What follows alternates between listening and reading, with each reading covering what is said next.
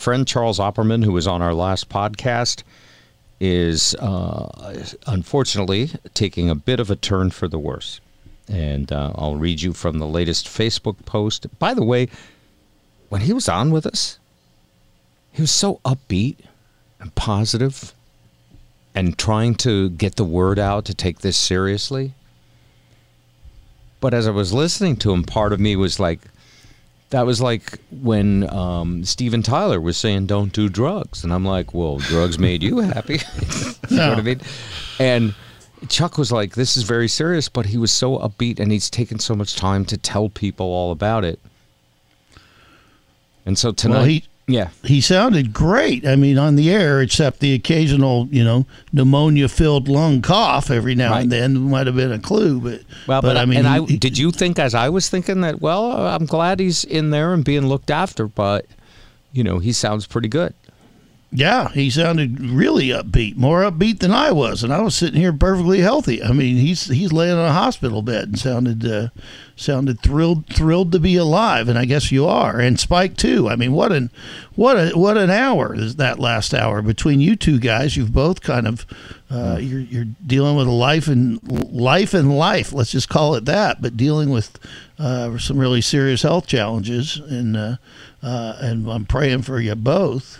So Chuck's latest is that he's he's not going to be talking to us again, uh, certainly today. I'm looking at uh yeah, his last post I'm looking was yesterday at 3 in the afternoon roughly. And the most recent post is 1 hour ago from Anthea, his ex-wife, who's a great person and they're uh, they're they're really good together and good co-parents. And uh what does Anthea say? She says Charles has been moved to the ICU. They have changed his mask from the very rigid one that takes up his whole face to a more comfortable nose mouth mask. He was resting comfortably uh, when I spoke with the nurse around 5:45 Eastern. So that is a couple hours ago from when we were recording. He did need to be maintained on oxygen during the move. He can't talk very much anymore. It makes his O2 level drop. He tires easily. The hospital does not permit personal belongings aside from his backpack. Um, I wonder. Hold on a second. Hmm. Oh, that was eight hours ago. Okay, I'm coming back to this. Facebook. If you push the wrong uh, spot of the Facebook screen, it Yeah. starts showing you a cat video every time. Okay. Um, unfortunately, it says un- unfortunately he couldn't keep any of the gifts that were sent to him. All right. Part of the transfer That's of the, the ICU second half of unit. that sentence. Thank you. Yeah. Um, he promptly asked the nurse to hang it up for him, a sign that his son sent. That says dad. Um, yeah. Yeah. Uh, as a visual reminder of the strength. They're giving him another for. plasma transfusion this this evening, Yeah. And um, basically, uh, it's going to be a watch now to try and keep him off the ventilator if they can. So. And now turning to health problems closer to And now home. sports. well, let's all pray for our friend Chuck Opperman. We will, and you got to say, I mean, we know him personally. We know he's a great man, but if you don't know him personally, the fact that his ex-wife and him still get along is all you need to know. That's- that's kind of you it, yeah. Great i- i- parents. i- i- yeah, if uh, if uh, the the person who divorced you is still your friend, and I can talk from experience with my dad, you're a pretty good pretty good man, I think. All right. Uh, so, Spike, we spoke the other day, and of course, you s- dropped the bombshell on us that you had a heart attack. And are you okay? Yeah, it was my dog. That was a dog. She's that was my dog. Sorry, my dog um took this harder than anybody. yeah. We, we I can know, she- hear. I was gone for three days, and I, you know, she's had her her um, chin, her face on my knee ever since I got home from the hospital. Oh, She's How long- literally slept there with her chin on my on my knee. That's a And I stopped rubbing her head for a moment, and she she bitched. unconditional love. That's what animals teach us. I tell you, they say that that's the difference between an undis- uncon- uh, between a if you want to know the meaning of unconditional love, lock your girlfriend in your trunk for an hour, and see what the reaction is when you open your trunk. Because when you open your trunk for your dog, you know, I blew that joke. I'm really sorry. he licks your face. Yes. you know, no, do you know that joke? Yeah, I don't, but If- she's if- not going to lick your face. I can tell you that. All right. So, Spike, when we talked the other night, I'm I, I was just in such shock and also concerned for you I appreciate that. that I realized that I was a terrible interviewer because we didn't really get the story from you that might benefit other people. And the story uh, that I wanted to know was because we basically we found out you were supposed to get on a ferry. Fortunately, you didn't get on that ferry. So you were able to get yourself to the hospital and you got a COVID test because they have to do that. And then you had the stents put in and all of that. But I found myself wondering later the part that I always wonder is what's the moment like that you realize something is happening? What were you feeling? What are the warning signs? What can you tell people so they know they might be having a heart attack? Well, the, the last time I did this, and I kind of mentioned this on Monday's or Tuesday's podcast, um, the last time I had heart blockage, I felt symptoms, and the symptoms I felt were um, a dull, thick aching in both my arms and my hands, and a feeling inside my jaw like I like had been chewing beef jerky for hours and hours, like your jaw was tired and aching. Interesting Joe, because you can it's relate not to the heart that you're feeling. What you're feeling is a lack of circulation. Okay. You've got a blocked artery and you're not getting blood flow, Right. and those are, um, you know, primary arteries that are that are being deprived of blood and oxygen. Um, and last time I did, I went through this. I felt the symptoms, and I got checked out, and they did a preemptive, um, you know, examination. They found blockage. They cleared it. They put stents in, and I, Right. you know, dodged the, the, the, my my doctor then, um, Dr. Demopoulos, um, told me that he had I had what they called the widowmaker because it was a, a bad situation, but that I caught it early because I paid attention to the symptoms. This time, I can honestly tell you that I ignored symptoms around the holidays.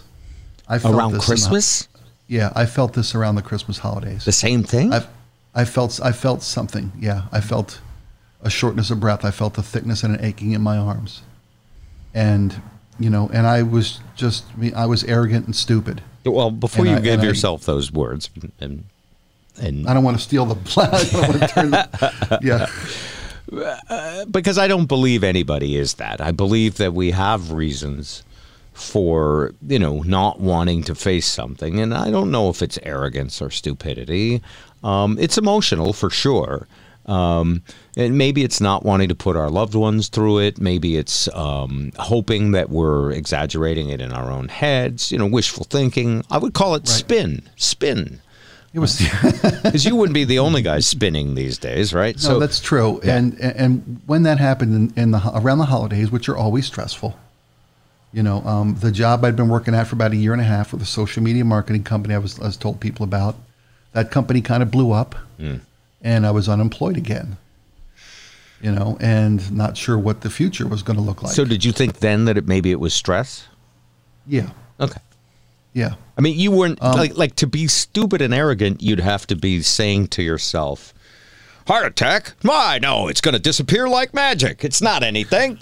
You'd have to Well, like. that's well, that's kind of what I was. You know, I wasn't quite that tone, but I was saying to myself, you know, if I just calm down, Yeah. Relax. Why I've got the best blood flow of anybody in the history of man. You know, you'd have to be like literally be able to lie to Yeah. yourself and believe yourself, right? And we've all grown up. We've all grown up watching Sanford and Son. We've seen Fred Sanford have how many heart Yeah. attacks, and and it Yeah. goes away. You know, I mean, so you start, you think, uh, well, this is something that you know, I don't feel good now, but I'll lay down and feel a little better. By the way, Doctor Demopoulos, man, he's the king of. You know uh, him?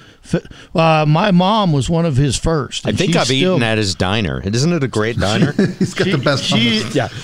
she is still going strong, uh, and she was some of, I mean, some of his early work from decades ago, and uh, so he's a great heart doctor. But that Well, was six months ago. Yeah. That was six no, that, yeah, months that ago. was six Spike. months ago. All right. Yeah, I know. So now take And- us and it- back to you're about to get on the ferry. You don't get on the ferry, and you're probably annoyed that you have to drive around to go to the peninsula, right? Yeah, and I, um, you know, I was annoyed because we we're staying in the rental house, and it's literally three minutes from the from the boat. And so we, you know, I looked I looked online at the ferry uh, cameras. You can check the dock length and the wait times and whatnot.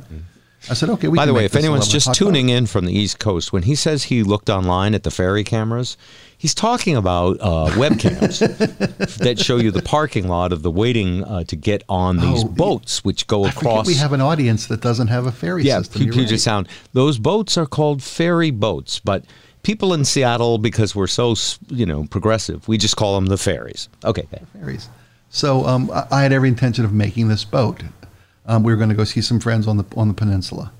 Well, you know, as we're trying to walk out the door, I get this. Well, don't forget that. Don't forget this. Don't Yeah, forget this. And Love that. I'm watching the minutes tick away, and I'm getting more irritated, more irritated. And we pull down to the ferry docks, and they're loading the boat, but you got to go around and get in line again. And there's nobody in line, but I said to Melissa, "We're not going to make this boat." I, I could tell, you know, Hmm. and I, it was it was too close, and I didn't want to wait an hour in a you know in a line for the next boat. Oh, because So once you're said, stuck well, in the just- line, you have to wait for the next boat. Yeah.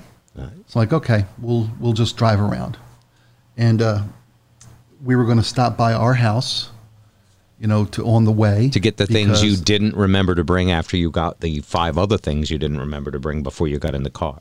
Well, there's nothing at our house, Oh. uh, the, the the the home, except painters. Oh, you mean instead of your rental, you were going back to your actual house? because it was on the way, and we like to stop by every day and See grab the going- mail. Yeah, yeah. Yeah, you know, uh, we don't like to leave the mail sitting there, especially if we're going to be gone for a couple days. Right. Um, on the way to the house, I just felt um, a sh- I, I kept feeling a shortness of breath, um, and it became harder and harder to breathe, and it became to a point where it was literally um, it was it was l- laborious for. It, I mean, I, I had to force myself to breathe. Did you think maybe this is coronavirus? Um, no, I knew No. what it was. Oh, you did. I, I knew I knew this was my heart. Um, I started sweating, and I felt the pain in my arms and my neck. And it's about a ten minute drive from the ferry terminal, the ferry boat terminal, to our our home. Um, when we got there, um, I stepped out of the car, and you know I'm trying to just Right. You're You know, seeing if it'll pass. yeah. Um, and Melissa's like, "What's going on? What's wrong?" And and and I, and I looked terrible. I was sweating. I said, "I think I'm having a, a slight heart attack." She's like, You didn't want to alarm her. Well, no, I, no, I, I mean, I, I, I, I, I confessed to her because I thought that's what it was, and I thought about whether I should tell her or not. Right, right. And I told her. and you, look, you're the sweetest husband in the world that way. You don't want to alarm your wife. You don't want to freak her out. Did you use that word, slight heart attack? Yeah, hmm. I said, "This is something's up." I said, "I think I'm having a mild, a mild heart attack." I think. I think I have a slight bullet wound. I think a heart attack is an emergency. Sorry. She, um, yeah, she immediately went to, "Let's go, go in the hospital." I'm like, "No, Yeah. no, no, no, no, it's not necessary. It's not Let that me just- bad. yeah, it's only a slight I heart said, and, and, and, I, and I got really sharp with her, and I snapped at her. I said, "Let me just let me just stand here for a minute, okay? Give me just give me a damn minute. Let me just stand here for a minute." You know, and, I, and I've got myself, you know, bent over the car hood, you know, with my head down, Mm. trying to draw breath. And she's like, "Okay, we don't have to go to the hospital." She goes, "I'll just call an ambulance if you don't want me to drive you, because I'm gonna because you're going to the damn hospital." Right, right. And at that point, I said, "Okay, drive me." And we and we drove about it's about twelve. To So you 15 minutes drove? From, you didn't get an ambulance ride? No, she drove me. Okay. She drove me. I mean, by the Um, by- time you by the wait time for we- the ambulance, it's Yeah. smarter to drive you. So I get that. Yeah. Um, and we went to um, the UW Medical Center at Northwest Hospital here in Seattle. And how are you feeling Um, along the ride? It got it kept getting harder and harder and Okay. harder. So you're not relieved that you're headed for a hospital. It's getting worse. well. I, I am relieved that I'm heading to a hospital because now that I've admitted to her and myself what this is, I, I'm fully aware what this is. And you know, and she she can't come in the hospital. Oh, because of COVID 19. She, yeah, she's got um, she's got her own heart condition. She's got her own you know situations to worry about. So she literally pulls up the emergency room and opens a door, and I and I you know stumble into the emergency room. You know, I walked like Fred Sanford, Joe. I mean, that's what I was walking like. Were you know? thinking about Fred Sanford? Because if you'd gone in doing a Fred Sanford impression, that'd be. Elizabeth, it's the big one. It's the big one. I'm coming, Elizabeth. Except that's the worst thing you could do when you're having a heart attack. You no, can't well, I walked Yeah. in. I walked in, and luckily there was really nobody in the emergency room. There was one per, one person waiting there, you know. Um, and I said, "Lady, I'm having a heart attack." And she's like, "Okay." I said, I'm, and I- stood there and I kind of leaned against the counter and kind of put my head in my hands. Hmm. And and that's, she's like, "Well, can you can you walk in here?" I said, "I I think I can I can walk." She goes, "Do you need a wheelchair?" I'm like, "Yes, I do." So, but but I, they they came and they escorted me just past the admissions desk Right. into the first. So they didn't stop to take your insurance card and check on your birthday and do all of Well, the they, they, they, they did all those things while they got my vital signs, while Okay, they, you it. know, took my temperature, my blood pressure. And what was your um, blood they pressure? would- do you remember? Oh, I don't remember.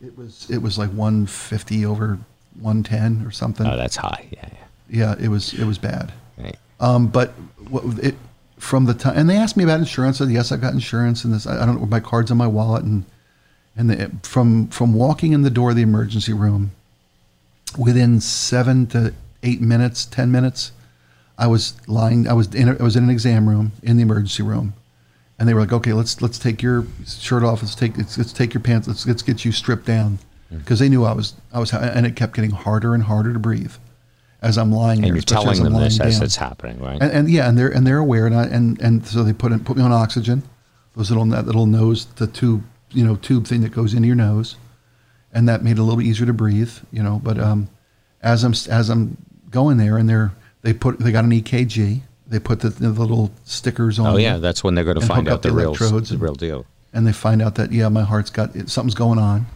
Right. Um, and within, like I said, within 20 minutes, uh, 25 minutes of me walking in the door, they're wheeling me into the procedure. And I was terrified. Um, I broke down crying at one point as, as they were as they were turning up the. They had given me a shot for uh, to numb the area. They were going to go in through my wrist, and having gone through this before, I knew what to expect. They were going to they were going to send a catheter, a camera, Right. up through my wrist all the way into my heart and take a look at the what, what, what Right, at the at the arteries. D- do you mind if I go a little Barbara Walters on you and go back to the No, no, no. emotion? Yeah. So how well how oh, never mind. I'm not going to try to do her. So, um, you said you Tell, were tell us about this. yeah. Tell us about your Feelings. your reasoning behind waiting uh, on the fairway. I'm sorry. I'm trying to come up with all the right. as many R's and Yeah, yeah, yeah, yeah. So uh, you said you were terrified and you started crying. Why? I'm curious. I thought I was going to die. Okay.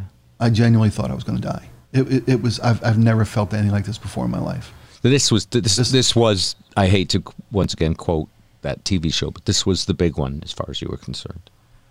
Um, you know, I'm, I'm on my back. Um, I've got oxygen in my nose. Hmm.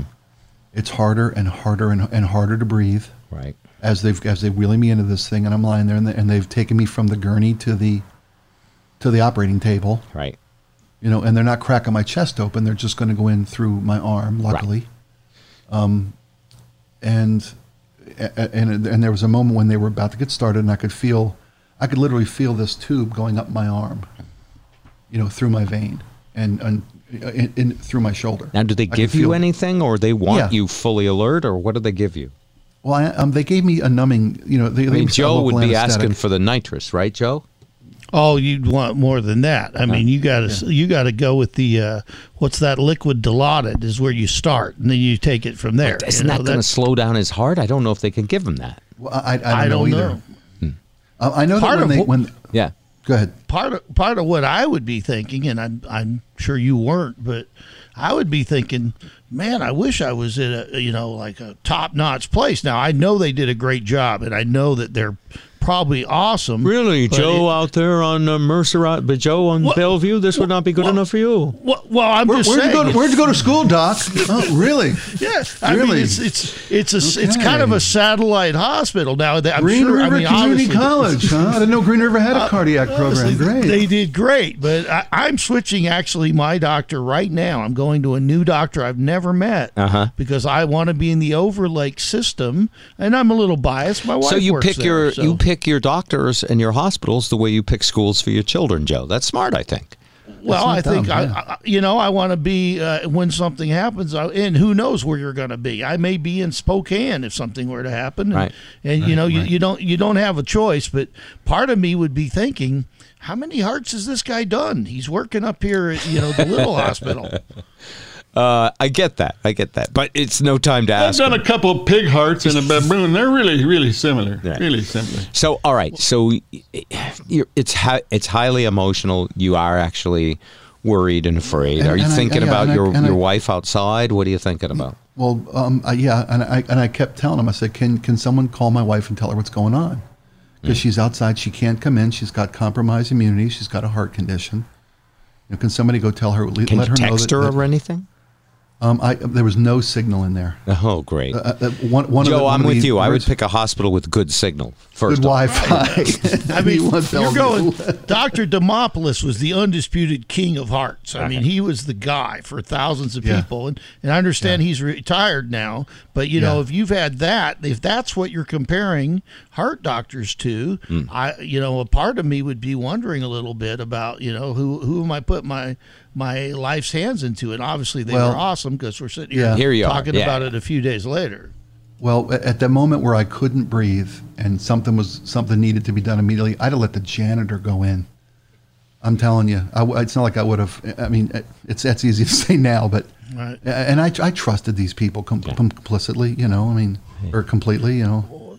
Well, the part I'm wondering about too is you you started it six months ago and you said you felt this. Now something's telling me you probably haven't had six months of perfect health. Is this something that's been happening a little bit off and on, or had you not had any other warnings up until the you know a few days ago from from Christmas to a few days ago? How how were things? Um, there was a moment where I was um, moving heavy stones in our yard, and I felt that thick ache in my arms. You know, like I, now that I think back to it and, and acknowledge that, yeah, I recognized it then too, and I knew something uh, that I, I had ignored my situation, and something was bad again. But know, um, uh, but and here this is something to point out for everybody listening. From uh, roughly March 13th until roughly recently, a couple of weeks ago, no matter what you had, you're going to think long and hard before you take yourself to a hospital, right? Yeah. And so I wonder if you were avoiding seeing a doctor or if just even in the best of times you would have done the same thing. Well, I, I can honestly tell you that it, that the thought of going to a hospital during the pandemic was not a factor for me. I didn't I didn't ignore symptoms because I was worried about catching COVID or let, you know let them save those PPEs for the sick people. You know they I don't know how many gloves they can spare. Um, I was actually if I if I'm being honest with you two, and I will because there's nobody else I would ever talk to about this stuff. Luckily, we only have a couple dozen people that listen to this podcast. This is- Couple thousand. there's a- what's a What, thousand whatever. here? You know, it's in the thousands now, by the way. So I was. Yeah. It- I we're was all close friends. About, we're all family. Go ahead. I was more worried about racking up tens of thousands of do- dollars in hospital bills. Ah, you know what? Of course. I mean, because I know I've got insurance, but that doesn't mean I'm going to walk in, show them a card, and not get a bill. I know better than that. And by the way, I'm the same way now, not because I can't afford it, because I'm cheap. And um, I mean, it's because I'm cheap, and I've gotten angry at all these bills I've seen, how high the copays are, and then I look and see what my insurance company was billed, and I think the whole system is broke. And so I, I went to my first doctor's appointment the other day, and I thought the whole thing was a waste of time, and I shouldn't have gone. You, on the other hand, you needed to go. Well, you know, when when I when I said to Melissa, I think this is what this is, and she's like, I'm not taking any fucking. Pardon me, Joe. Yeah. I'm not taking any chances with you. freaking chances. So, Yeah, uh, okay, so you're in there. They run the thing up your arm. Do they talk to you while they're doing this, or do you basically just is your job to zone out and just try to relax and breathe? Um, they're asking me how I'm feeling. Um, Is is breathing? Can you breathe okay? Is it getting harder to breathe? Are, th- are things Mm-hmm. the same? Are they are they worse? Can you feel this? Are you in any discomfort from what we're doing to you? They're they're monitoring how I'm moving. Okay. And they're giving me progress as they go. Okay, we found what we're doing. We're putting a balloon in. We're opening up the artery.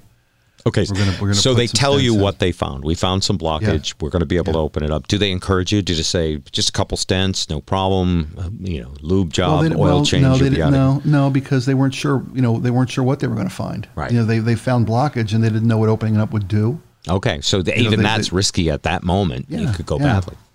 You know, um, and I did find out afterward that the doctor um, who did the surgery, the procedure, because it wasn't really surgery, it was a you know, A procedure. yeah. it's a, it's a catheter, not not a, not a scalpel, Yeah, not a knife. driven thing. Yeah. it's amazing.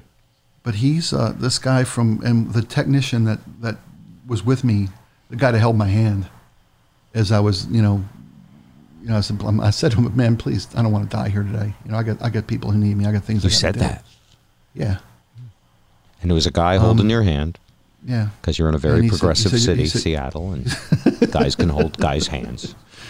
He again, I'd have helped. Do you look at him and go, "I'd like to request a female holding my hand, please." No, not at all, Yeah. man. And I think I mentioned to you this guy was a photographer at the UW when I was when we were uh, Oh, yeah, you one did, year at the Rock. Um, and he said I took a picture of you and Ed Cunningham back in '91 at the championship, and Okay.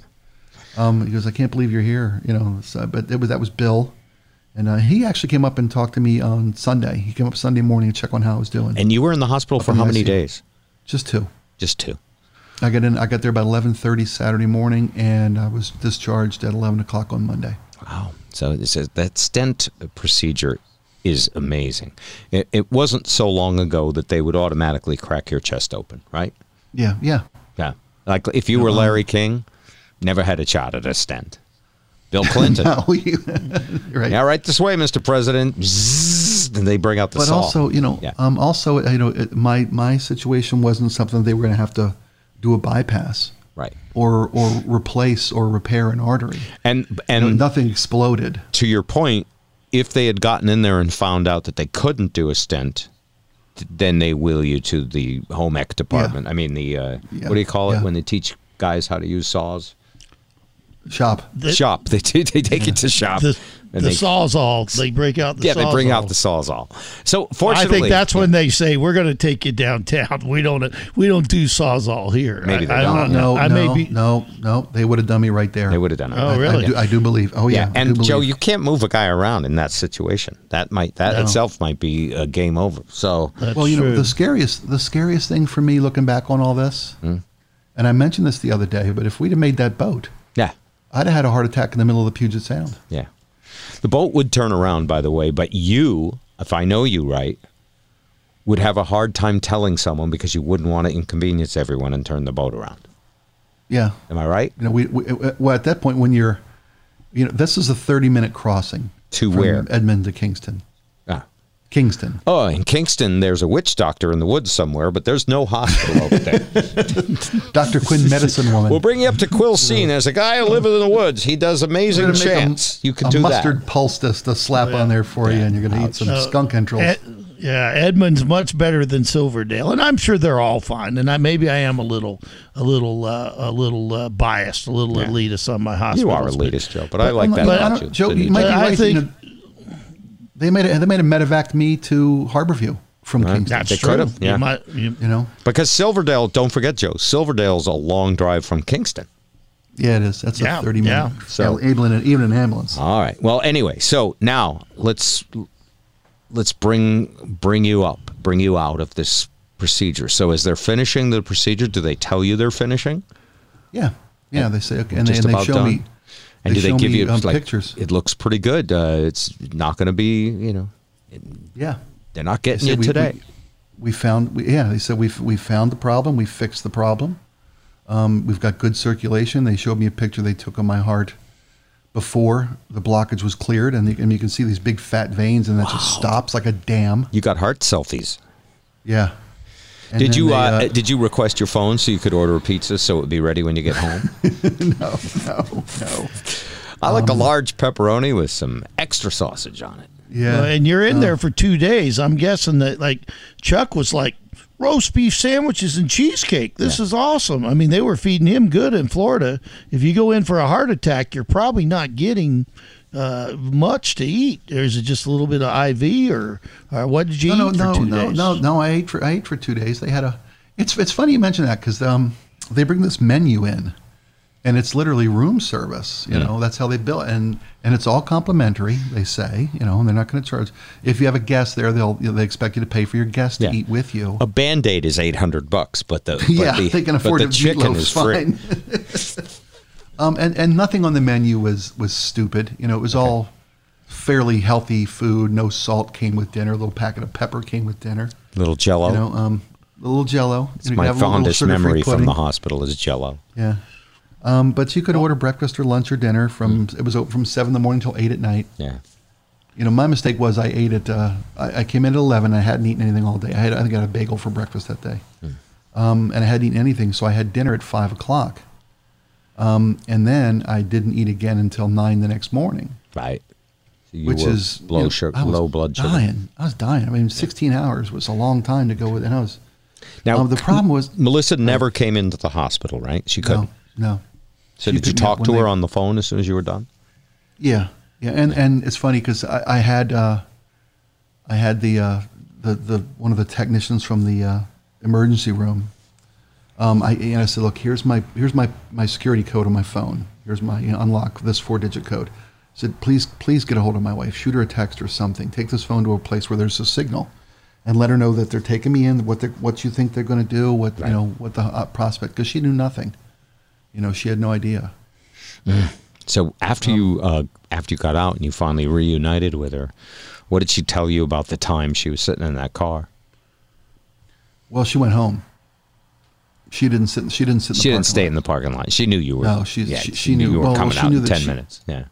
Well, no, she knew that she probably she would she'd be better off driving to the house and being distracted, Right. Right. Right. and then getting home rather than sitting in the in a car outside the emergency room for for what could end up being hours. So you get out two days later. What do you do? Um, I went to bed because I hadn't I hadn't slept at all in two days. No kidding. I mean, literally, if if I got forty straight minutes in a row of sleep, that that may have been three or four times over up. two days. They kept waking me up, and it's not. I was in the ICU like our friend Chuck is now, Mm. um, and they have to every four hours take blood work, Right. uh, take uh, your pulse, take your whatnot. Um, that you know, every hour on the hour they would take my blood pressure, and it was automatic. There was this cuff on my arm that would just and start you can't sleep through that. I mean, you doze off, and this thing, you know, Right. Right. wakes you up. Okay. Um, and then if I'm like, okay, I'm dozing off, and and you, your your breathing is monitored. They've got you on respiratory monitor. And they probably don't want to put you on a sedative because if you need to be alert and cooperative if something goes wrong, they need you Well- to be able to wake up.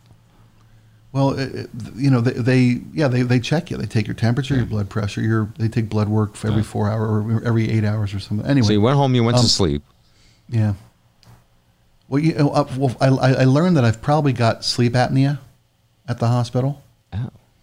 because you know lying on my on your back in a hospital bed Hmm.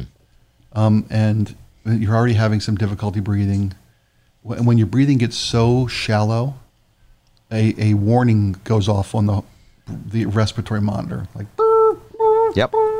so I, I doze off this wake me up I, not every hour but like every eight seconds Um, that's what happened to I Chuck. off, He, he was saying the, Just- the beeping kept waking him up because his pulse Yeah. oxygen was low.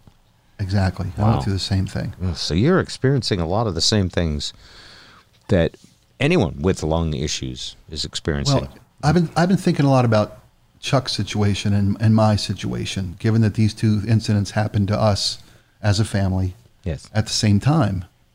And you know, I had it, it put- things in perspective because I had a heart attack, um, and I wouldn't trade places with Chuck for all the all the money in the world, all the tea in China. I wouldn't because they, they don't know. They don't know what to expect with this thing. Yeah. You know, they, they've got some experience dealing with what they've seen over the last year, over the last seven, eight months, whatever Right. they've had to deal with this since it originated wherever in Wuhan, Kung Flu, whatever you want to call it, whoever you want to pander to. Um, but they don't know what they don't know how it affects people.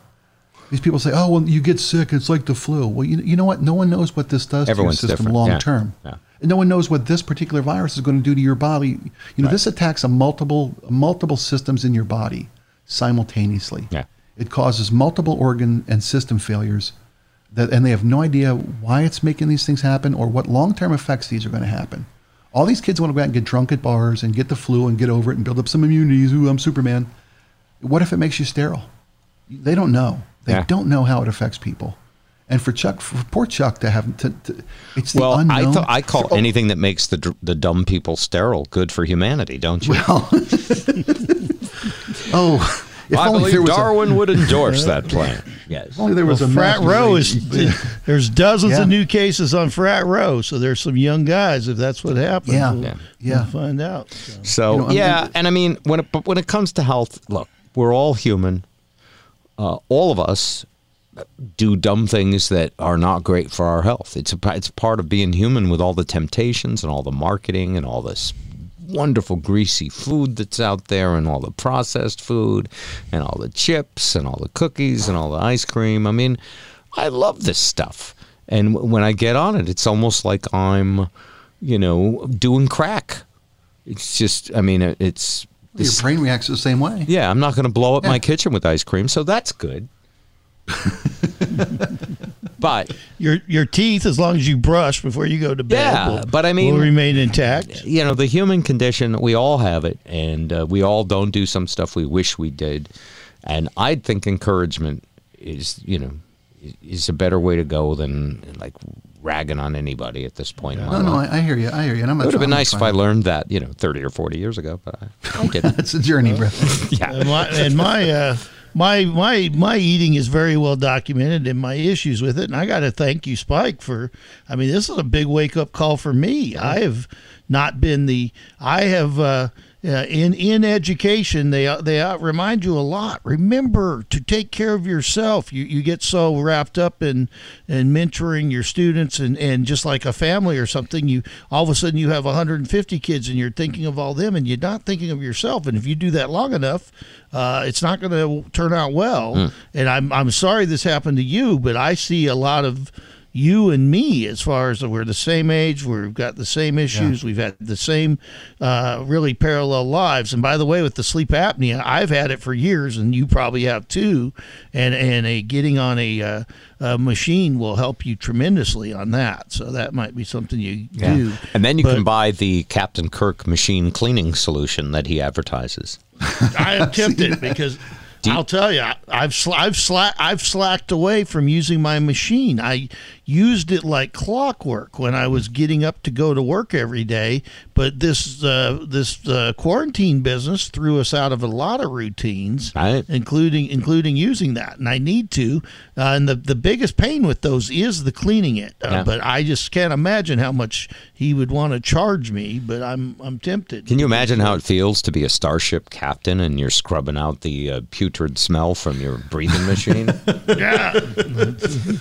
you would think you should be able to just say, make it so. Get me Make one of those guys in a red shirt. Have him clean this sucker. Yeah. Up. Yeah, but but that that is uh, being able to uh, being able to sleep and actually get oxygen when you're sleeping. I've learned is a big deal. I mean, you will be less tired and less run down. So, Oxygen is extremely underrated. It's really awesome. We all love it. yeah. all right. So, um, well, there's there's also the stress in my life, you know, Yeah, and and plenty.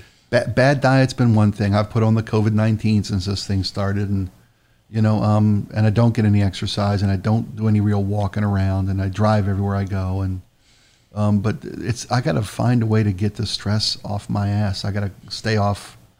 You know, I'm, I'm not going to teach people one person at a time through social media why my beliefs are superior to theirs. Oh, you're doing that too? Yeah. I, got it, man. I can't, I can't, I can't keep doing this to myself. I don't know if I told you this, but I was, oh, yeah, I did. I was, I was on the heart monitor, and I'm talking to that Bill, the technician who came upstairs, Mm-hmm. and we start talking about politics, and this thing beep beep beep beep beep beep beep beep beep. So we stop talking, Yeah. and we get Yeah, back, it gets back around to the president. Beep beep beep beep beep beep beep. the politics is a total waste of time if you think you're going to take someone who's firmly on one side or the other and change their mind. The part of it I find fun and interesting, and I'm having a discussion with a, a man in his late 70s, same age as Paul McCartney, whatever age that is, and um, and he's an ultra conservative, and you know I, I'm asking him some questions. Um, I'm like, tell me, um, what kind of man would it take in your party to not be good enough for you to allow him to keep his job for a second term? Is there any, you know, is there any level of incompetence that would cause you to abandon a particular candidate? I'm not mentioning any names. and instead of answering the question, of course, he goes, he just writes back about how evil the other side is and how he believes in capitalism and it's good we're renegotiating NAFTA and we're renegotiating with the Chinese and and I go, okay, well that yes, I got no problem with anybody being a Republican and those are Republican-y things to do, but that wasn't the question I asked at all. And what's what's fascinating to me is I can't get anyone to actually answer direct questions with anything other than something they learned in their echo chamber, generally speaking. Yeah. And um, and it goes for people on both sides, by the way, because you know I play devil's advocate wherever I go. Even when I'm with the devil, I go, "Oh yeah, what makes you think you're such hot shit?" Sorry, that was my one S word That's for your the one. podcast. And so I, it's funny. I think we're all in this clickbait world where we've been convinced that everything has to be dramatic and righteous and hands in the air, but none of us are willing to do a lot of homework to, um, and by the homework, I mean empathetic homework to understand people different than us. And, uh, you know, the way I look at it, like when I was growing up, gay people were considered, you know, weird and bad, and I was warned, and you know, they might come after you, and and then when I was a teenager and, and even younger, you know, the black people. I mean, it wasn't it wasn't blatant, but my parents would say, "D- "Don't go to New Haven, and if you go, don't go to Whaley Avenue." And I was like, "Well, what's on Whaley Avenue? You just don't want to go there." And you know, I found out that people on Whaley Avenue looked a little different than me, and I got, I got the message. And so now we, you know, we're in a theoretically more enlightened world, but the world hasn't really caught up with what we hope it would be. And for it to do that, I think a lot of people uh, need to be encouraged to think rather than ripped apart for you know whatever their prejudices or laziness are, or, just naive naivete. Did I pronounce that right, Joe? You're a teacher. Uh, I'm not an English teacher, but I think that's pretty close. Or French. Yeah. that was French, wasn't it? yeah, a little bit. Not, Was- was that not- right, well, Spike? Almost. Was almost naivete. Naivete. Okay, got it. Now, uh, uh, there's a couple of teases today. Uh, my son Andrew wants to drop in with a spike. You've been in my pl- prayers and my thoughts ever since we talked the other night. Just want you to know, which is why I wanted to get more of the story from you for other people that may experience it. I appreciate that. And because if anyone feels those warning signs, I think the real message is if you feel the warning signs, you know, be the squeaky wheel that gets the uh, stent. yeah, thanks for laughing. Uh, charitably, I appreciate it. And and don't think about the you said that the bill was was a big part of your concern. Don't think about that. Think about saving your life and and hallelujah for Obamacare. It sounds like that's what the kind of insurance you have. You might not have any insurance if. Uh, By the way, if, uh, I, I prefer to call it wasn't by its real name. Romney Care. Romney Care? Yeah, it was invented by a Massachusetts Yeah. Republican governor, and it was touted as the most amazing way to handle health care in Massachusetts. And part of why he ran for president was that he had this incredible record with health care. right. And then I, when and I Obama don't know. the same thing, it became evil. Right. And I think that's the safety net that's probably catching you on this one. If you had already exhausted your Cobra and then you Yeah. go under the Washington state plan, that's essentially Obamacare. Yeah. But I think it's cool. If I was Obama, I'd be super happy. And if Trump does one, it has to be called Trump Don't Care. I think he's kind of man. running out of time to Yeah. do stuff, and and I don't think he's really in, interested in doing anything anyway. I mean, this is really uh, that's the fu- that's the Uh, uh, he's crazy the part. Houdini of politics, by the way. So, although m- m- most people who know me know I won't vote for him, and I'm not opposed to him, but I'm also I try to understand my brothers and sisters who are conservatives and respect their conservative principles, even if they can't find them. I respect what they say they should be, and uh, and so uh, the polls. We should briefly mention politics. The polls now couldn't be worse uh, in in that Joe Biden is up over a you know double digit lead in just about every poll, whether it's by a, a conservative friendly pollster or not. Now, there's five months to go. Is it five months? July, August, September, four October. four plus. Four months and a week, and anything can happen. Oh, Joe, yeah. you you said something cryptic a while ago about who knows if those two candidates will still be the candidates in November. Yeah, I would. I would still. Uh, and you know me, I'm a gambler. In fact, I just got 200 to one on the Mariners to win the World Series. 25 bucks gets me five thousand and fifty dollars. I can't wait to cash. Can't wait to cash it in or only lose twenty five dollars. I know how you think. But but if I were a gambler in Vegas and I could get odds, uh, decent odds, like ten to one or something, that uh, either uh, Biden or Trump would not be on the ticket in November, I would take about ten to one. I'd You would, put I'd yeah. put fifty bucks on. so you don't go to see. deathpooldave.com. You do this right in Las Vegas. Well, I'm not exactly saying they're going to die. I'm just saying so many things can happen. No. With Trump, it's a real erosion of his support. I don't know if you saw today, but Yeah. Dick, when Dick Cheney and you want to talk about good conservatives and good Yeah. Republicans, when Well, all I- the good Republicans and conservatives are starting to bail on you, what's left? I mean, you know, there's not going to be is too many. Uh, people in politics that are going to back this guy. Only the only the the the most you know. I won't say desperate, but eh, but you could be totally right, I, and I I could be wrong. Well, Hold on, Joe, my heart I'm not right. I'm not going for right or wrong because I don't know. Right, But I- Sorry, my heart monitor's going off. I gotta, I mean, you that. could be you could be right that there's a lot of support, and I know there's a whole nother part of America that I don't see. Yeah, sitting here. I mean, here they they finally decided to take down you know a multi-block place where people just took over and started shooting each other, and finally this morning they said, you know, it's probably not a great thing. Yeah, we're going to dismantle fix this. that. They're a couple weeks it- late with that, by the way. Here's how I feel It about took a protest. month. Yeah, when the protest starts and it's all about peace and love, it's the time to support it. And then when it peaks and people are starting to get annoyed, that's the time for the protesters to sit down with the leaders and work out something that helps move the football, uh, at least to get a first down towards improving things.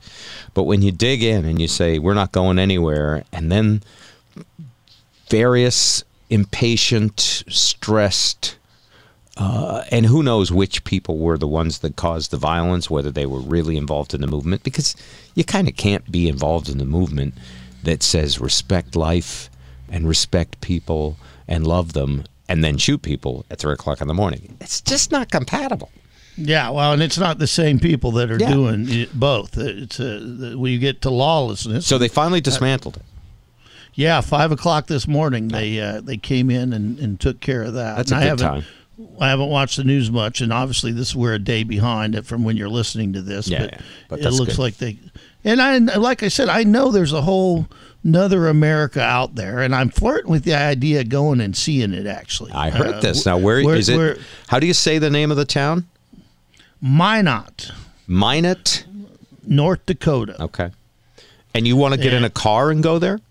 I'm thinking about it because uh, it's uh, it's about 1,800 miles due east, uh, or no, 18 hours due east, Oh, an 18 hour drive. You basically go through Montana and then a little bit of North Dakota, and you're in Minot. And I was thinking to myself, you know, it's summer. I want to take a vacation. Um, California, they just closed down all the bars. Disneyland's never reopening again. Uh, so Yes, it um, is. well, it is at some point, but not this summer, Yeah, probably. not I mean, summer. not in time for me to take a vacation. Uh, air, I'm not wanting to get on an airplane.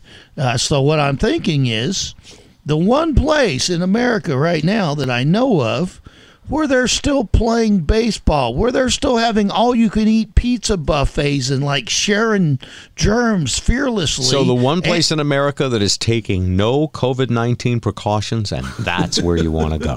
and, and not having any the, the the one state where they're not having any. I mean, there's so far. You- that you would know be why? like if there was a brush fire, Joe. That would be like going the one hill, the one windy hillside with the That's driest grass, and none of it Right is there. burned yet. I'm camping Well, I- right there. I'm going to set my tent on that dry grass on that windy hillside because not that's the only area that hasn't burned yet. Well, and, and it may, and I'm keeping an eye on things. Thank you. But the, the, and actually, what I'm doing is keeping an ear. And I got to give a plug. If you want to hear live baseball, I think the only live baseball in America Right now. Uh, my my former student Max, he's at Ithaca College now. I mean, this kid is a, a prodigy, but he's the voice of the Souris Valley Sabre Dogs, and, and they're on every night, and it's great baseball, and I'm becoming a fan. And it's like I want to go over there and watch the human wheelbarrow races. I want to go over there and have the uh, you know the all you can eat uh, spot right on first base for twenty bucks. I mean, it's small town America. In fact, I got a letter from a guy who said uh, he heard me vaguely mention this uh, just quickly last week, and he says it just so happens to be my hometown. I have friends and family there. We make a trip every summer. I think you would enjoy the baseball there. They have a nice small town ballpark, long history of baseball, dirt track racing, a fine racing club. Uh, they race on Sunday nights. Nice folks, very conservative, strong Trump country. Have a great time uh, if you choose to make the trip. So Yeah. I'm thinking maybe I'm I need to get into strong Trump country, you know, because you know me, I'm I'm pretty outspoken that I'm not a huge fan, but maybe I am missing something, and maybe I'm not going to find it uh, sitting here in Bellevue, Washington. Maybe I need to take a trip to Middle America. No Biden stickers on my. So you're on a anything, spiritual quest to discover capitalism. to discover the Americana, to discover what uh, Hard seems work. to be. Well, to discover hard work, to discover all you can eat pizza, to discover bars that are open, to discover baseball. Do you think that all you can eat pizza is hard work? Uh, not, no, I'm for me. I'm, I'm a professional. It's not hard work okay, for you're me. a professional, yeah. You're But- an but, uh, athlete uh, at this. That's the one athletic thing you excel at. to discover a little bit of America that has not been totally shut down by the virus and Yet. probably hasn't changed a lot in a in a really long time. Well, I hurry up because the places that haven't been hit yet will be. Remember when be. the governor of Florida said, "We ain't no New York City or California." Well, so the, he was saying that because it hadn't quite taken off there. Probably because, look, the places that got it are the cosmopolitan cities, the first places that got it, where people hop off, you know, planes from uh, Europe and China and everywhere else because they're doing big business all over the world. And of course, those are the places that got it first because no one was testing and no one had any way to stop and trace and and you know stamp it out the way uh, Chinese uh, government does. And so, of course, it went rampant in those places. But now, um, the best thing I heard, I think it was Fauci said this. It's like a forest fire. It'll go wherever the dry timber is, or the dry grass on the windy side of a mountain, and like the rural parts of America where no one really took it seriously. As soon as it also takes is some delivery guy who comes to town and hangs out. Some guy from some from high school teacher Yeah. who loves pizza and baseball. rolls into could do that. town with a freshly peeled off clean spot on his bumper where the Biden sticker. forgot my etiquette. You could be the super spreader that goes to that town, and I could picture a husband and wife with guns on their front yard trying Yeah. to keep you away. COVID I'm not going to name names, but I know a guy who COVID did that Joe. from here. He went to a ski resort in Colorado, and suddenly everybody got it. And he came from this area uh, and found out he had it when he came back. Do you know the comedian D.L. Hughley? Yes, We he had him on our show. He had it and uh, collapsed on stage from it. and I he was, reading. asymptomatic. He collapsed, and after that, they gave him a test, and he was positive. Guess what? There's an article about him today. Turns out he infected every frickin' person on his team. He has a radio show, and he has a whole staff surrounding him. Every single person except one got infected, and he was the super spreader. And he basically said, "I was typhoid Mary." Yeah. And I, I interviewed him a couple weeks ago on a different uh, Zoom podcast, and he was awesome. He was sharp. He was, you know, just wonderful. And now he's uh, he's in quarantine still. He's recovering. But that's how it happens, Joe. You could Oh, have it it. You don't know if you have it. Oh, I think I would know because I think uh, unfortunately it would let me know. I'm I'm I'm I'm the kind of person that it does like it attacks the weak uh, link and it would let me know. No way But to know, my friend. There's people that that if, that you would think that that have no symptoms whatsoever, and some of it scientists don't know for sure, but some of it would be based on your previous experience with other coronaviruses. Now, here's why I think you could have it and not know. This is the argu- the counter argument. Who was sick on the Bob Spike and Joe show the most? The guy who did the most work and made the least and had the least incentive Don't to say it was up. me. oh, that was you who made the least. Okay. It was me. But you were the sick the most often, and Well, you, oh yeah, and I you know what you were doing all those times you were sick? What what I was doing when I was sick, or in general, Just all those times you were sick. What were you doing? not taking great care of myself. Not uh, No. you know, Dude, no. would- Come- let me give you some better spin. sleep. Hold No. on, you were building up antibodies. Yeah, you were building up antibodies, dude. Come on, Joe. Oh, I easy. see. Yeah. Yeah, you got antibody. You were antibody weightlifting that whole time. Well, yeah, and I do think I have a really. That's why I was so mad about having to throw away all that meat, and I'm still a little mad about that. Because you could have taken all that bacteria. yeah, because I think you know, I think my body in some ways is very strong. So- the, the part that scares me about the coronavirus is I see too many pictures of guys. that go, man, just that's like me. you. The but first, they weren't and- the antibody fighters that you were. You were pro No. antibody wrestler. But the first person I personally knew that had this, and I think we told the story. I mean, he he went into the hospital. He didn't come out, and he and he wasn't there for long, and it happened really fast. Yes. And he was a big guy, just like me. But I prefer to be optimistic. So uh, when it comes to you, and I feel this way too, by the way. I don't know about you, but you've been on cruises, right? Never, still haven't been Oh, on a cruise. haven't gone on a Dying cruise? to go. When I would and go on a- boy, are they making some deals now? oh, you if get a great deal on a cruise. Uh, Yeah. Be the captain. and the airfare to get to the cruise. So when I would go on cruises, they always have these hand sanitizer stations, and I was like, seriously, I could have been a a, a MAGA uh, hat wearer in the sense that I was like, those are for pussies. I don't need a hand sanitizer. Look at all those Asian people hand sanitizing. What do they know? You know, Why, they're destroying their immune system. That's what they're it's doing. just right there. That's right. You're, you're supposed to have a little. You to eat some dirt as a kid. and I some germs on actually had that thought in my head that the more germs I kicked ass over, the stronger it would make me. So uh, I don't know. Um, and Joe, you had a lot of germs. You would get sick all the time, and you stopped getting sick so much. I have been, and it's funny because I work in basically what would be considered A a, germ dish, factory, yes. and I have never taken. I had one half of a sick day. I've never missed a class due to illness. I missed a meeting once, and that's five years of uh, of working. I've never ever missed a day from being sick. I, I've uh, missed it for you know going places. Maybe you like this job better than you liked looking at me and Spike. It's occurred to me, by the way. Well, no. I, well, actually, to be honest, yes, I do because I, Yes, I love. come on. I well, I loved working with you guys too, but I get a certain amount of fulfillment that I couldn't even describe Yeah. when I when I have a, a kid who's you know lighting it up as a baseball announcer who says you could never have done it had it not been for me. That means more to me than And is he anything in, the in world. Minot? Yeah, he's in Minot. Okay, uh, that's part he of the was. Mar- Mariner Max Tanzer, and he was uh, when he was in ninth grade. The first thing I ever said on the radio is, "My name's Max, and I love the Mariners." And I said, "You're Mariner Max." And then he was for four years, and the Mariners fell in love with this kid.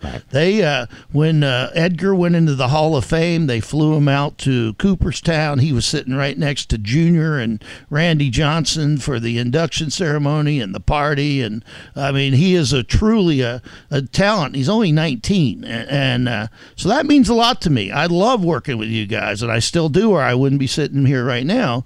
But what really means something that I never even understood, and I think all teachers maybe can relate to this, is to uh, inspire somebody to put them on their path uh, Yes. towards success is, is it really means a lot so uh, and it's going to be kind of scary because talk about uh, getting back into the petri dish and, and getting back into there that's when my liability uh, for getting sick is going to go way up is you know putting i totally agree with you putting humans back in rooms is is the problem Yeah. um, Yeah. then uh, and we will be doing that in september and we'll see how it goes i guess you know. Uh, okay, so uh, wow, the hour went by so fast. We have to say thank you to some listeners, some new Patreon supporters. Uh, we also have to read a couple of uh, emails. Thank you for forwarding those to me, Joe. Uh, but, by the way, have we done anything specific? Um, I, I know we've written to a bunch of Patreon people, but I feel like we should do more for them. Do you have any thoughts on that, Joe? Uh, definitely think we should do something. I'm of the mind uh, if uh, if they are interested. Now I feel bad though because of Spike's heart attack. But I was thinking, well, what can I offer? The one thing I can offer is.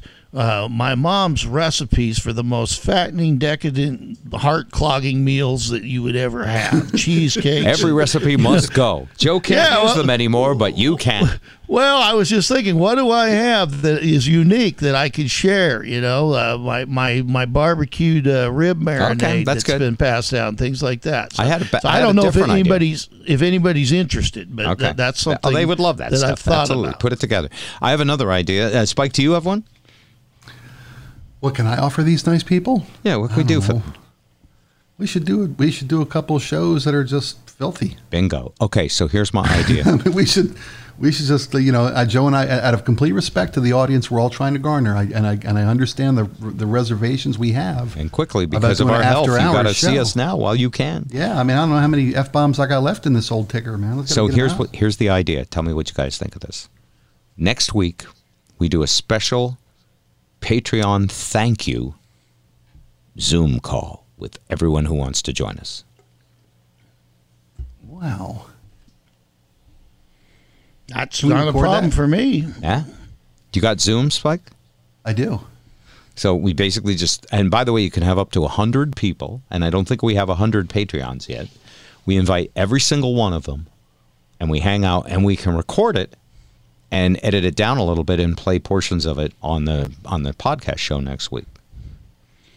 That's fantastic. All right, let's. you can do the you can do the whole podcast that way. I mean, my uh, Shh, no, this is an upgrade. this is special for people who pay. Ixnay on the it, it around the get Well- pay thing. Yes. well, yeah, but I mean, we, I'm saying we can record a special podcast and just give it to them as Yeah. a souvenir or whatever. It's- Well, we could do. Uh, we could make this a video blog eventually, and we'll talk about that. Uh, okay, so uh, quick uh, congratulations to the most recent patrons. John Walrath became a patron. John, a patron. Thank you. And you call him a patron, even though it's Patreon.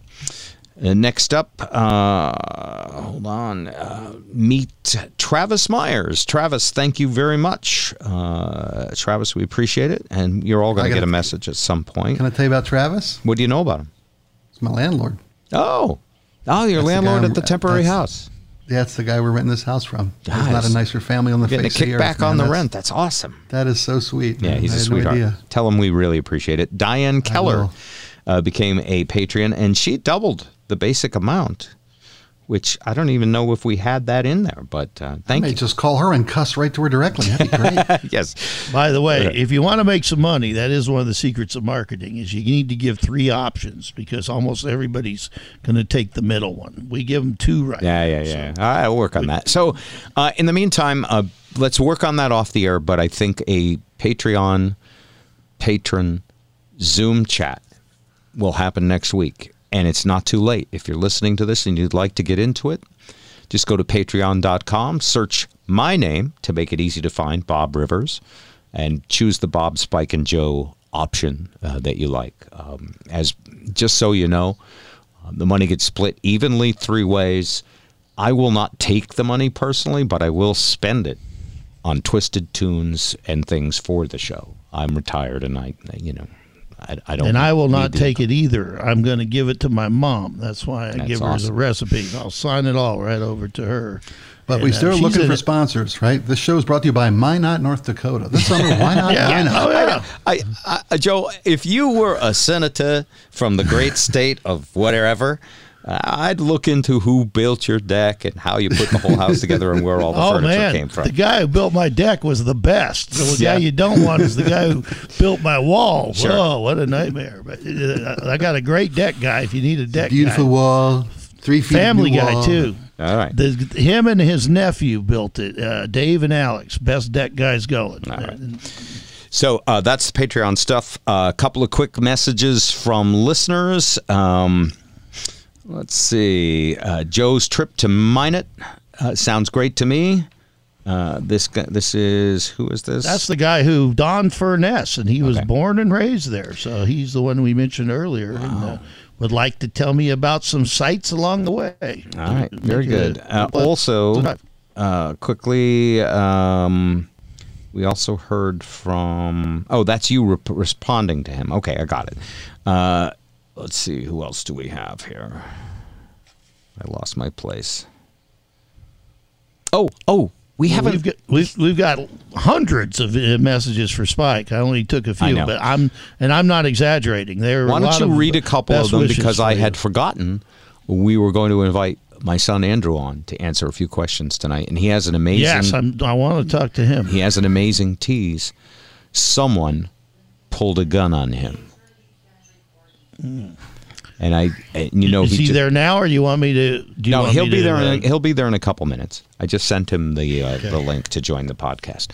So uh, yes, so go ahead and uh, a couple of the well wishers for Spike. There are tons of them. Cheryl, yeah, Cheryl says, Spike, glad you're okay after your heart issue. Been there, done that. It is very scary. Mine was the Widowmaker.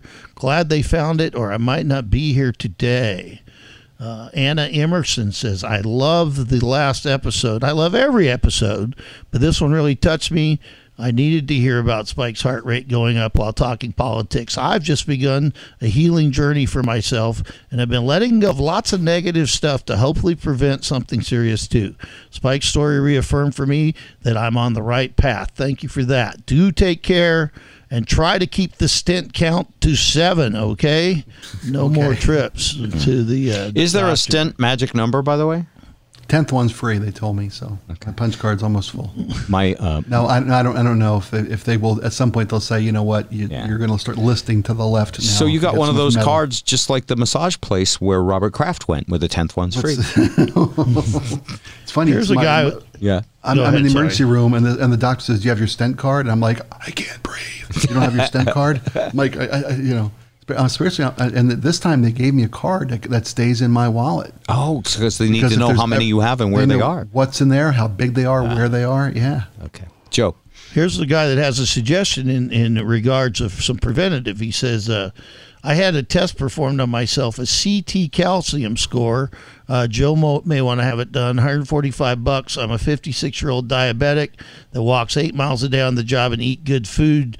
Look up the scoring system. It's like golf. The lower the number, the better. I scored 1830. Waiting on a cardiologist as we speak. Take care of yourselves, Gary. Wow. So uh, there is a uh, something uh, that you can get to find out where you're at a little bit if you're wondering if you might have a heart issue. Uh, Nick Frice says, We love you, Spike O'Neill. Get well quickly, brother. Bill Beeman says, Hang in there, Spike. It sounds like you're doing great. Uh, Ken Nance says, I love, I hope your luck turns around soon, Spike. I'm sure it will. Take care of yourself. Uh, Leanne says, Oh, Spike, take her easy. I had a heart attack on Women's Heart Awareness Day. I've always been a drama queen, apparently, so I would have had to have it on that day. Anyway, please just do everything the docs say and get well soon. We all love you. And, I mean, this is literally in the hundreds. Yeah, There's, it's- uh, you can't even. Re- you should send them all Wow. to, to Spike. He can read them. Okay. I love uh, that. Are we you. ready for Andrew Rivers? Yeah.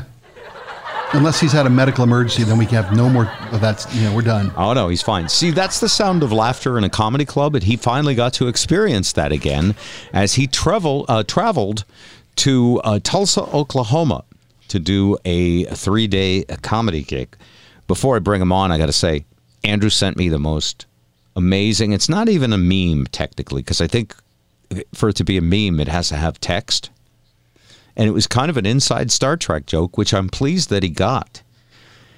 It is a picture of a Star Trek away team with Captain Kirk, Officer Spock, and Bones, right? Leonard Nimoy. And the fourth member of the away team, I don't know his name, but he's wearing a red shirt. yeah. So uh, Kirk, Ensign expendable. Yeah, Ensign Expendable. So Kirk, Spock, and Bones are wearing face masks, but Ensign Expendable, no, he's got a red MAGA hat and a red shirt. And He's refusing to wear that face mask. If anyone ever watches Star Trek, they know that the guy in the red shirt always dies. The Expendables. Okay, ladies and gentlemen, Andrew Rivers, a touring uh, comedian who also happens to be my son. He's been all over the country and all over the world doing comedy, but with the coronavirus, travel basically got shut down. And uh, and so, as a father, I was mildly concerned when he, you know, announced that he was taking this job in Tulsa, Oklahoma, right after, you know, the two thirds empty Trump rally. But he did, and I get it. He's a young guy, and you know the risk to him is fairly uh, moderate, and he needs to go out and earn a living. So, welcome back from uh, your gig uh, in Oklahoma, Andrew. How did it go? Can you hear me? All right. Does that sound good? Yeah, you sound great. That's good. No, it was it was actually Oklahoma City, uh, but uh, Oh, it wasn't was. Tulsa. Yeah, yeah. I mean, uh, it it felt good to be back on stage. I'd say I can die a happy man, but that might feel a little too sad, sad in a few weeks. So so it's better not to jinx it. Yes. yeah, just yeah. Why did you take this gig? Uh, well, uh, I've been I'm headlining the Tacoma Comedy Club this weekend, and uh, I'm the main event. And I haven't performed since March, and I uh, I also perform in Tacoma every couple of months. So I wanted to make sure that I could bring a bunch of new material that they haven't heard, and Sure. you have to test the So also, if you're going to suck, you might as well suck down south. Yeah, exactly. I mean, they don't, you know. And by down south, I don't mean Tacoma. For Seattle people, Right, that's the right, deep right, south. right. Yeah. I mean, that's the thing. I'm in a phase of my career where I'm trying to uh, build an audience, but uh, you know, I, I gained a bunch of new fans, but uh, they're probably all gonna uh, be incapacitated in a few weeks. come so- on. Hey, hey, all right. in Oklahoma City, uh, Oklahoma City is a pretty big town. I mean, they've got, uh, uh, for one thing, an NBA basketball team. Yes, they stole thing- it from us. Yes. Yeah, the Cowboy Hall of Fame is there, and and I'll tell you, Andrew, I don't know if you got there this time, but you really need to go to the Cowboy Hall of Fame next time you're in Oklahoma City. It's one of my favorite museums anywhere. That sounds like uh, right up my alley. Oh, I think you'd love it. Skinny little white boy, he'll do great there. So, Yeah. Andrew, you and I have talked a little bit about this, but you are, uh, because you've been home for the coronavirus lockdown for several months, your normal process of writing jokes has been affected and changed. And by the way, I've been listening to a lot of podcasts that involve great comedians talking about their process. And who did I hear uh, just recently? Uh, oh, I heard uh, Jerry Seinfeld on with Marc Maron. It was amazing. Um, and another comic, too. I can't remember who it was, but everybody has a different process. Uh, but a very common process is to try out material. Oh, yeah, Seinfeld was talking about this. And you could change, just tweak one word or one phrase or put a put a uh, descriptor after a word instead of before a word and take a joke from okay to spectacular. And so I, i've talked to you and you tweak your material on stage. You can't do that during the coronavirus. You're you're writing alone in your apartment right? Right. I mean, some of the um, some of the advice I've gotten over the years is to write what you think is funny and then keep what the audience thinks is funny. Nah. And so, uh, you know, if there's no audiences, I'm just keeping a boatload of crap. You know, you got everything you love because yeah. everything makes me funny. You know. Um, but it's it's also like if you, it's a really unique opportunity to not perform for three months and then test the material see that you did yeah, especially because I've been performing it online, but you don't really know. Sometimes you're like, did they mute themselves or am I terrible at jokes? So you don't know. or are they just russian bots laughing Yeah, exactly. further That's divide really funny. america Yeah, bunch of fake audience members. Yeah. Um, uh, but the process is, I mean, especially you know, it's kind of like I made the joke last time, like flying a flight simulator and then getting behind the actual controls. Which Colton Harris Moore pulled off really well, if you consider Uh, Yeah. not dying in your first crash a total success. Right, that's the issue. Is is crashing on the simulator is a lot less problematic. So, um, Nice. But you know, for me, especially after you know, I, I'm especially trying to work out like a group of jokes. Uh, basically, you start with jokes that you know work to get the audience on your side, and then you try new stuff in the middle, and then you close with your best stuff. In the industry, we have a term we call shit sandwich, and uh, so that's uh, what we do. The and they say like you know, good audiences help you write, and bad audiences help you edit. So. so you put the jokes that make the bread on one side and the jokes that uh, really bring it home and make the bread on the other side, and then you put Yeah. the, um, let's call it spam, in the middle. Yeah, spam sandwich, absolutely. And it's a it's a little bit like a rock band. It's like about in the middle. They go, okay, here's a new one we're gonna play for you, and it gives a chance Yeah, for yeah, people Anybody to go to the have bathroom. to go to the bathroom? Yeah, I mean you got yeah. you've got to have a lull in that set for people to refill their drinks and stuff. So I mean, you, Absolutely. it- it- it's like anything. If anything is at the same level, at the Yeah. same volume, and this is one thing I've learned about programming radio.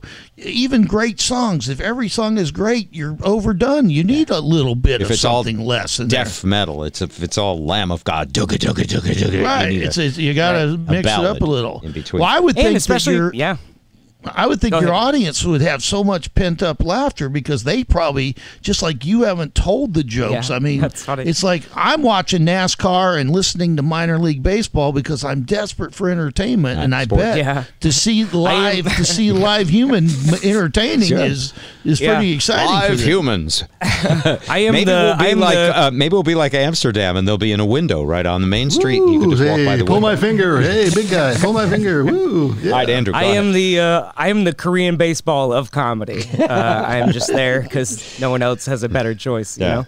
So, uh, Um, but what- yeah, it's true. And I mean, even like you know, the audience can help. Like sometimes, even where you put a pause can cause the audience to either listen or feel the need to interject. So, uh, you know, testing it in front of people is important. All right, so now you go down to Oklahoma, Oklahoma City, Oklahoma. uh, were you nervous about this, and what was it like flying on an airplane? I have not flown since this thing, and I ma- imagine Spike nor Joe have either. Uh, yeah, I was a little anxious for the performance, but I saw that uh, Pauly Shore was performing the weekend before me, so I thought like, if the virus kills me but not Pauly Shore, you know, that's on my immune system at that point. Well, well, your liability's a lot higher, Andrew. You make people laugh, so there's a lot Oh, more that's so spray. I mean, They spray you know, more when they Yeah, laugh. Pauly isn't Yeah. going to generate too much spray. They're all sitting there looking at their phones. Yeah. Not a lot of not a lot of virus in the air. That's funny. How did Pauly Shore do? Did they tell you? Uh, he sold out. I don't know if uh, the people enjoyed Yeah, it. years but, ago. uh, Boom, think- boom. Hi-yo. Yeah. Oh, hey, hey, hey. All right, so you go. get there, and now does the club owner pick you up and drive you to the club?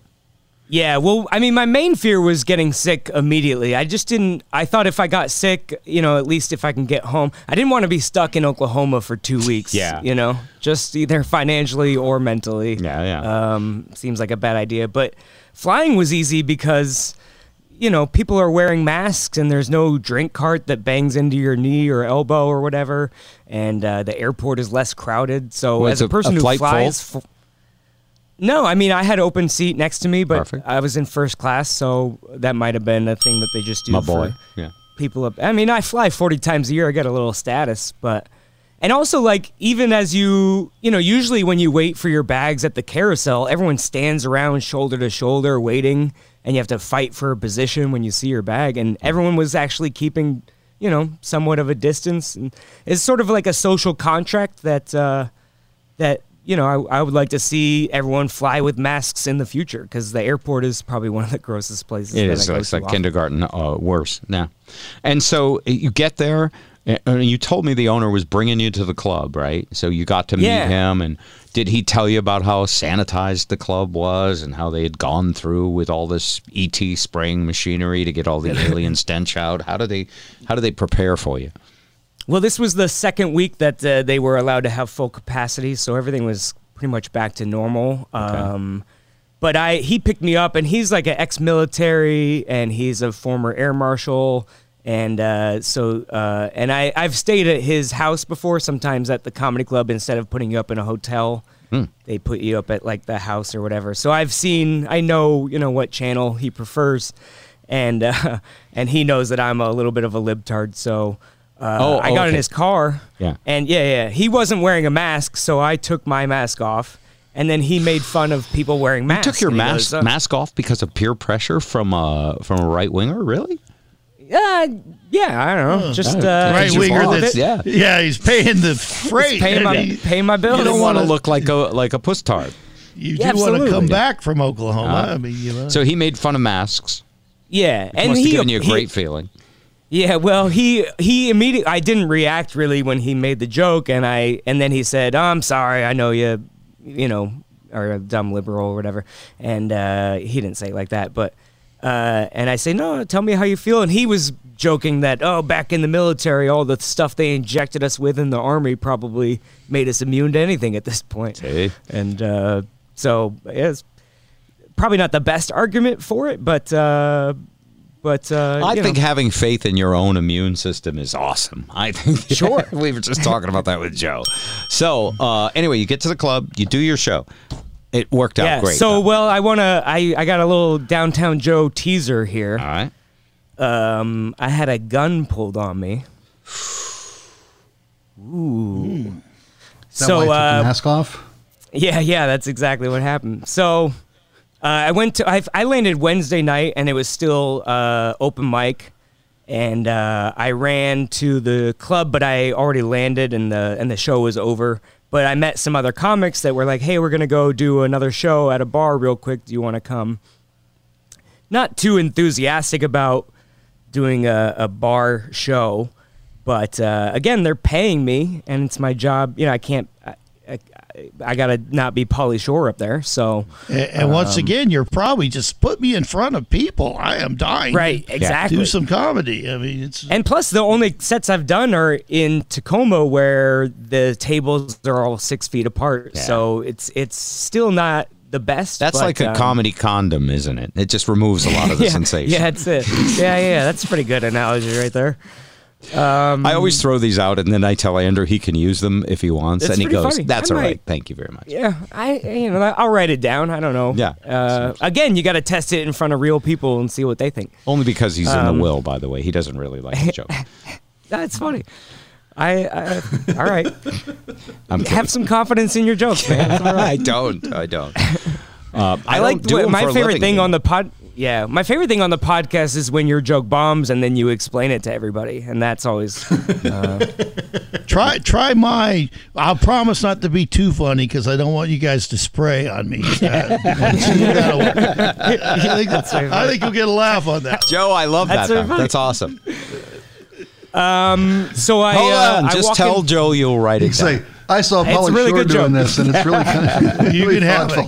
because I'm not going to By be the on way, any stage. the stage. last time an interview went this bad was when we had Jay Leno on and we tried to write jokes for him. It was great. I think this is great. We're, we're on a roll fine. He here. did end, end up getting Pedro a job eventually. So you get on You stage. get so self-conscious. Yeah. yeah. Well, so I get into the bar, and I forgot in Oklahoma, you can still smoke cigarettes in bars. Oh. So now I'm, uh, and and you know you can see it wafting through the air, and uh, so you can see what which people are breathing in which direction, Oh, and, yeah. and it kind of made it easier to dodge the coronavirus. You know, um, But it also made it it easier for the virus to hitchhike on smoke particles, yeah, right? yeah. Well, I looked up the testing and it said, you know, uh, Oklahoma was at 7% positive rate, which means 7% of their tests were coming back positive. So anytime I walk into a bar or whatever, I just assume 7% of these people have it. And so you just got to look for the people with the red hats and assume that's the dangerous one. Freedom fighters. yeah. The freedom fighters. Yeah. Aye. So I do my. Sh- I I only hang out in there for like fifteen. I treat it kind of like a senior prom where I just hang out in the corner and uh, don't talk to any girls. But uh, I uh, do the show and it goes well, and then I wait outside, and uh, this big car with big rims and a booming system pulls up to the red light next to me, and the guy rolls his he's, his windows rolled down, and we made eye contact, and there's this part of this white guilt, I think, where you're like, I'm not scared at all. There's nothing wrong with this. Just a man who wants to show off his stereo system. So I go, Yo, man, nice car. And he gives me a peace sign, and the light turns green, and he drives off. And if you thought that's where the gun was coming, you're very racist, and uh, That wasn't it. Bad. that wasn't it. So uh, anyway, they um, the punchline is I get to the comedy club the next day and I see the bartender who used to work at the Tacoma Club. I haven't seen. They offered her a promotion to move to Oklahoma. That's how you get people out there. Sure.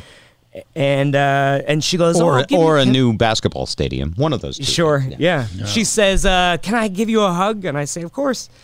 And then the security guard goes, "Wait!" And he pulls a gun out and puts it to my forehead and takes my temperature. And then he says,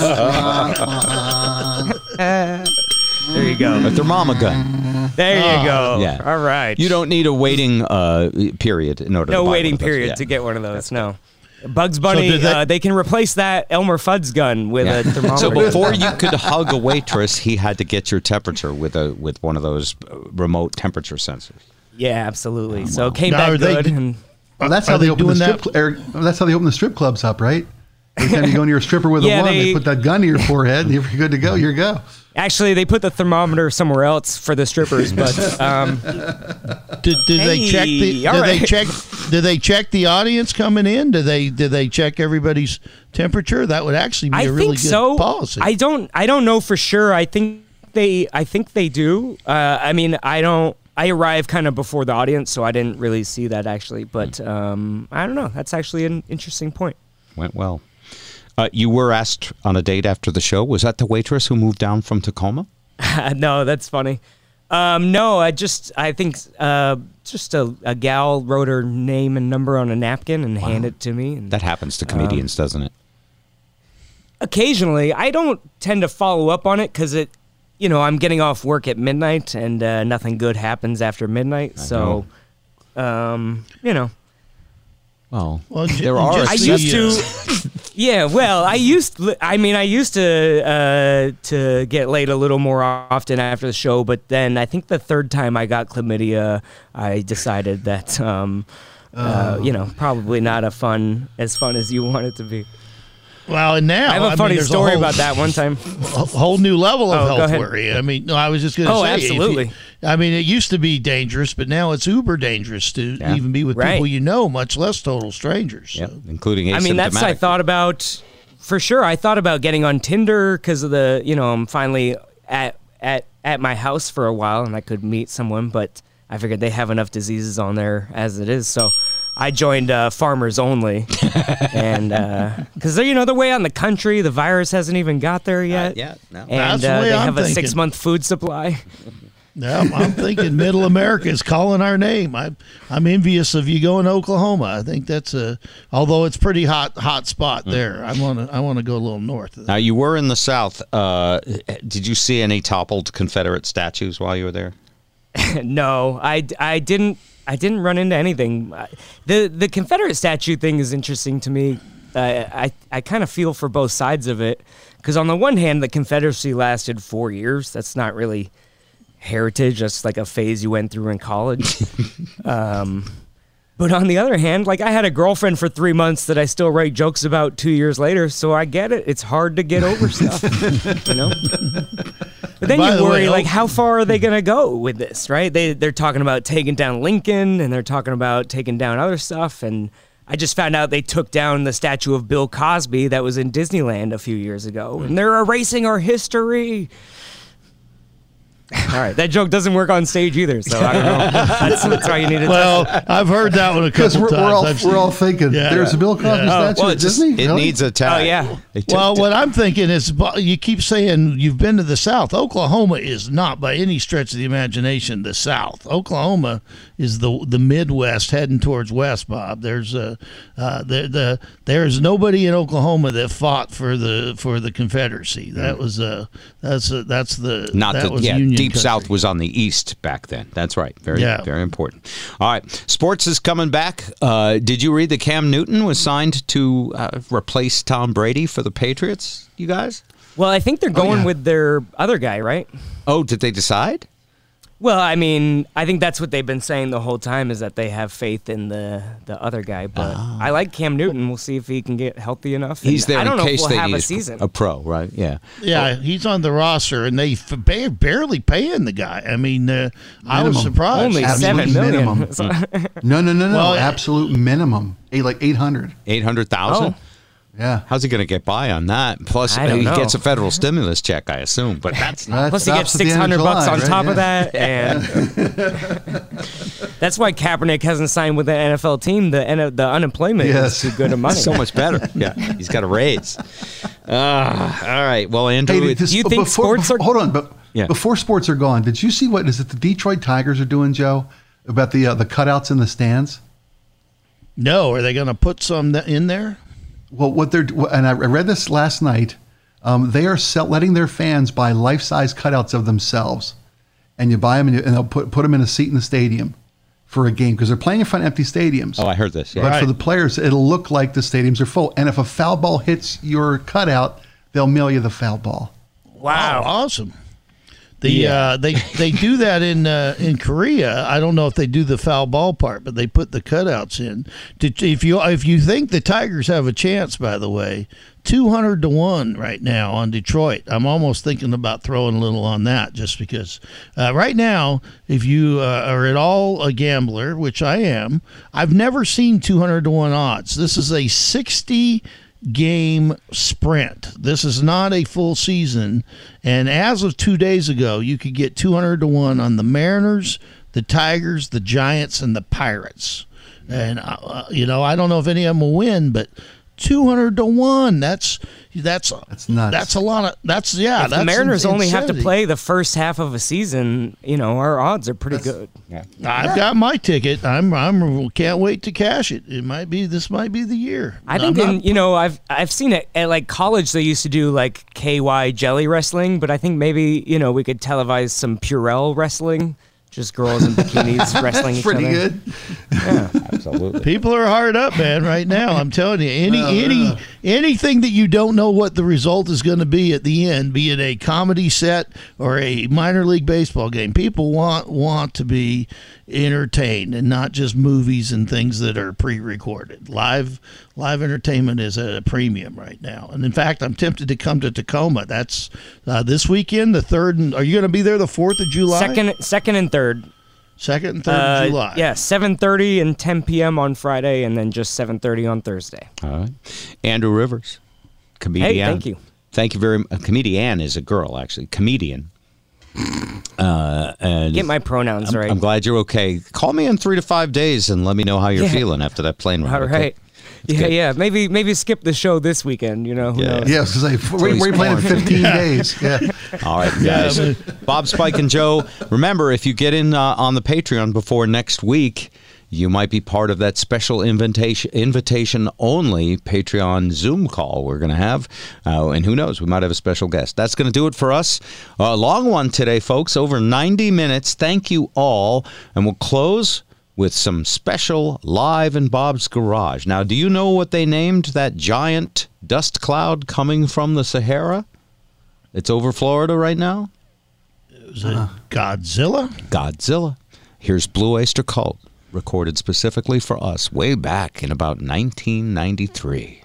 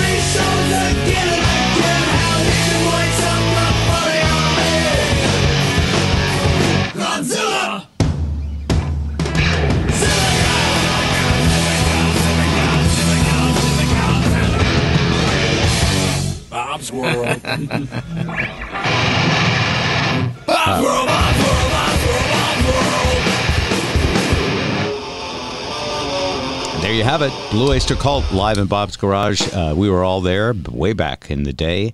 And uh, Spike, I have an idea for you as you move into your freshly repainted house. Mm-hmm. Why don't you put the Blue Oyster Cult logo symbol on the roof again, like you did when you were a kid? I'll see if there's any extra white paint when they leave. That'd be great. It'd be awesome. You should have that on your house again. All right, guys, take care. Bob, Spike, and Joe.